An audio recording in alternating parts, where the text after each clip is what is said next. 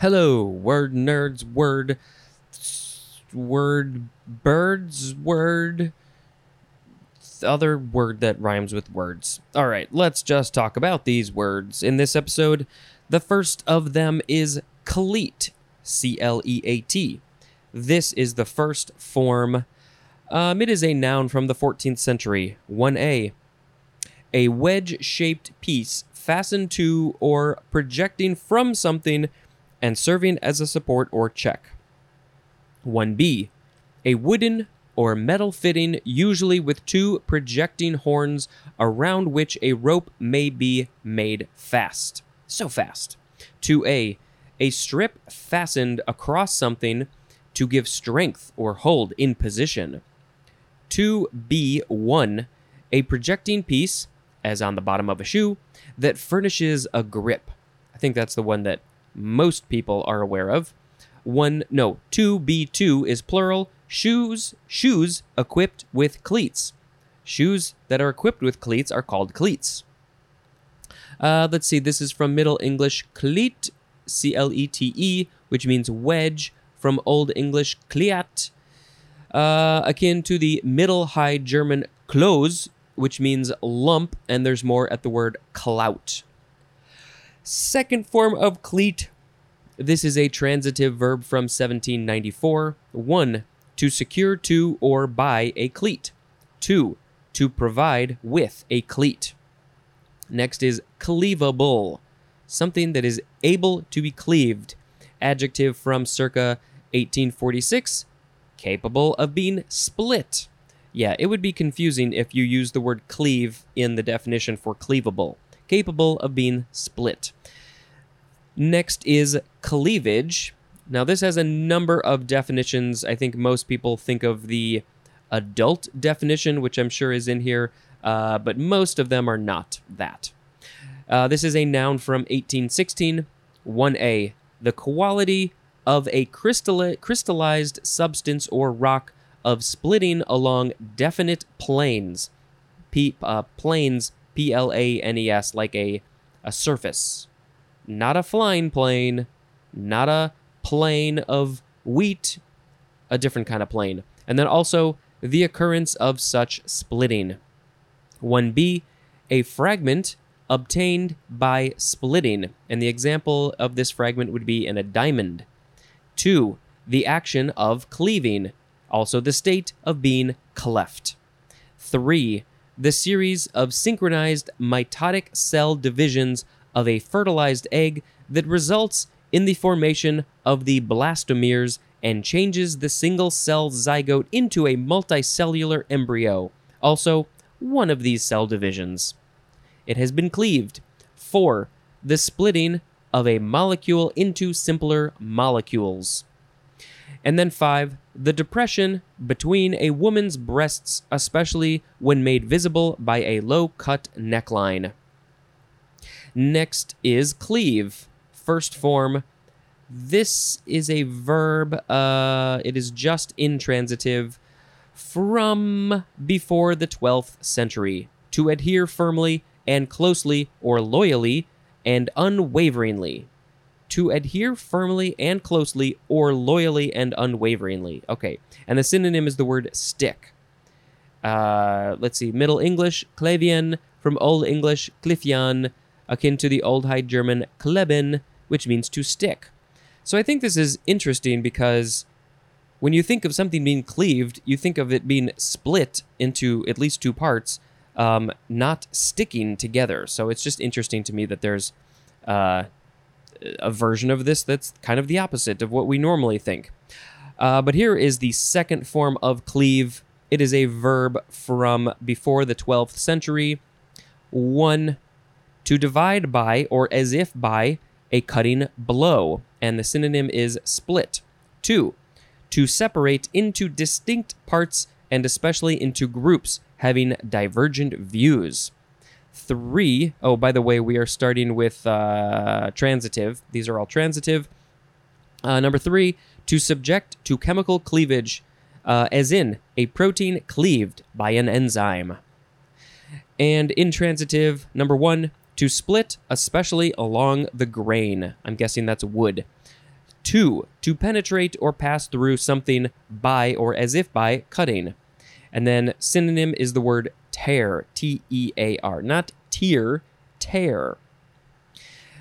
What does the etymology have to say for us and to us? Middle English, cleven, from Old English, cleofan, akin to the Old Norse Kljufa? Kljufa. I think it's K L J U F A. How do you say that? Klufa. That means to split.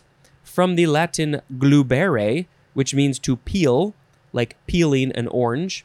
From the Greek glyphine, which means to carve. Good etymology.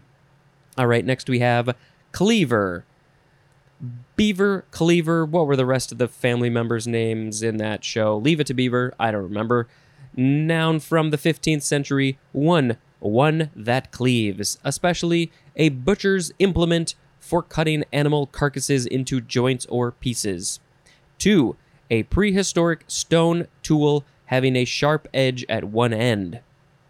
Next is cleavers, noun from the 14th century, an annual bedstraw, I don't know what that is, having many stalked white flowers and stems covered with curved prickles. Also, any of several related plants. So a bedstraw is a plant, and the scientific name is Galium aparine or aperine. The etymology says it's from Middle English cleivre, alternative of Old English clife, C L I F E, which means burdock or cleavers, akin to the Old English clifian. Uh, yeah, maybe I'll post a picture of this. Why is it called cleavers? Is it split into pieces? It sounds like it might be. Next is cleek, C L E E K, noun from the 15th century. It is chiefly Scottish and it means a large hook, and that would be for a pot over a fire. Uh, so there's you got a fire and you want to put a pot over the fire, but you got to hold the pot on something, so you put it on a large hook, and the Scottish people call that hook a cleek. Uh, and it is from uh, Cl- Middle English, Northern Middle English, klecken, which means to clutch. Next is clef, C L E F, uh, this is a noun from circa 1577, a sign placed at the beginning of a musical staff to determine the pitch of the notes. And there are examples of these clefs. Um, let's see, just checking anything else. I think, we, okay, so yes, I shall describe these. Um, but a lot of you have probably seen these. There's two of them. Uh, number one is the treble clef. This is the one that most people are familiar with, even non-musical people. It looks sort of like a um, uh, a cursive S. Uh, their line goes up and then it curves around to the right and then it goes back down and it swirls around the bottom. And then the other one is the bass clef. Uh, musical people are familiar with both both of these. The bass clef looks like a curly, fancy backwards C and then there are two dots, like a colon, two dots to the right of it. So those are treble clef and bass clef, but there's a whole bunch of other ones. Um, I know that there. I mean, I don't know. Honestly, I'm not as familiar with the other ones. I know that there's at least one other clef that, depending on the position of it, will determine the pitches. Um, and so the treble clef the middle C is the line below the bottom line. There's the you know five lines. We've got uh, the, the spaces are say F A C E and the lines are E G B D E, I think. Um, but anyway, the line below the bottom line would be middle C, and then for the bass clef, the line above the top line is middle C. But then, depending on the instrument that you're playing, there's other clefs. I think I've spoken about that enough. Haven't I? Maybe I'll post a picture of what these look like. All right, and our last word is cleft C L E F T, two forms. First form is a noun from the 14th century. One, a space or opening made by or as if by splitting. And the synonym is fissure or fissure. Fissure, I think. F I S S U R E. Number two, a usually V shaped indented formation. A hollow between ridges or protuberances. As in, I was not expecting this, as in the anal cleft of the human body. Was that is that literally like the space between your butt cheeks?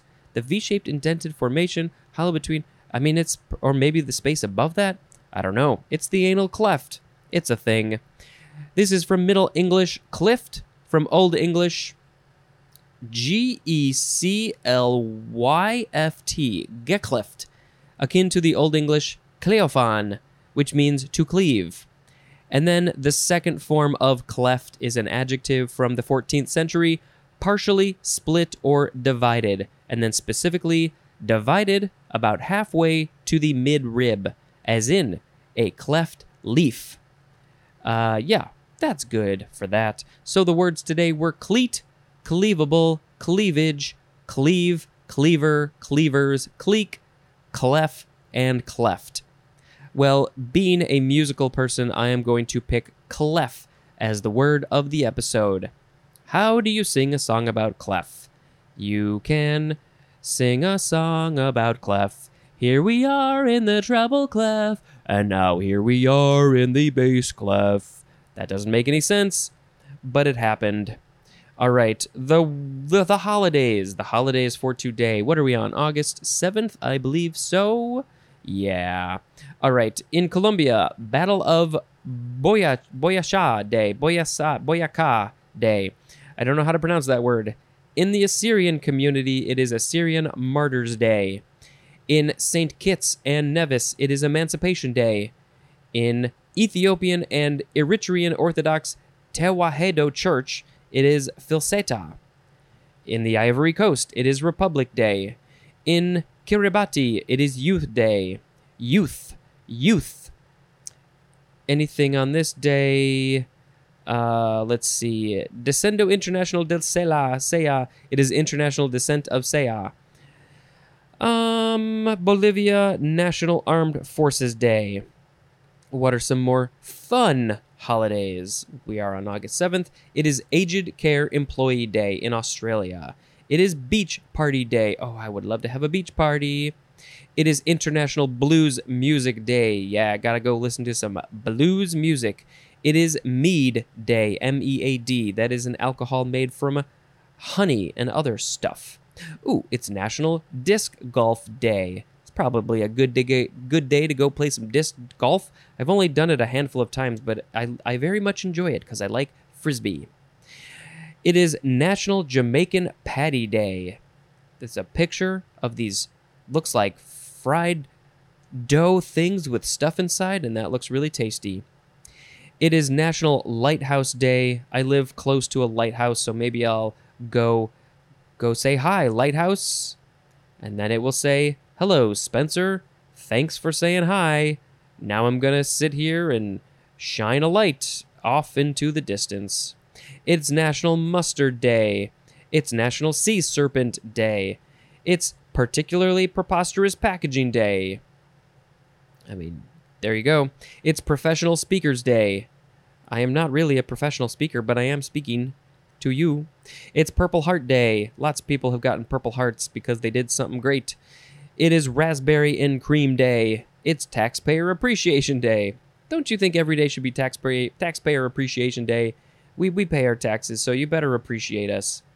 Anything else? I think that's good. We have done it. Woohoo! Thank you very much for listening, and until next time, which is tomorrow. This is Spencer dispensing information. Goodbye.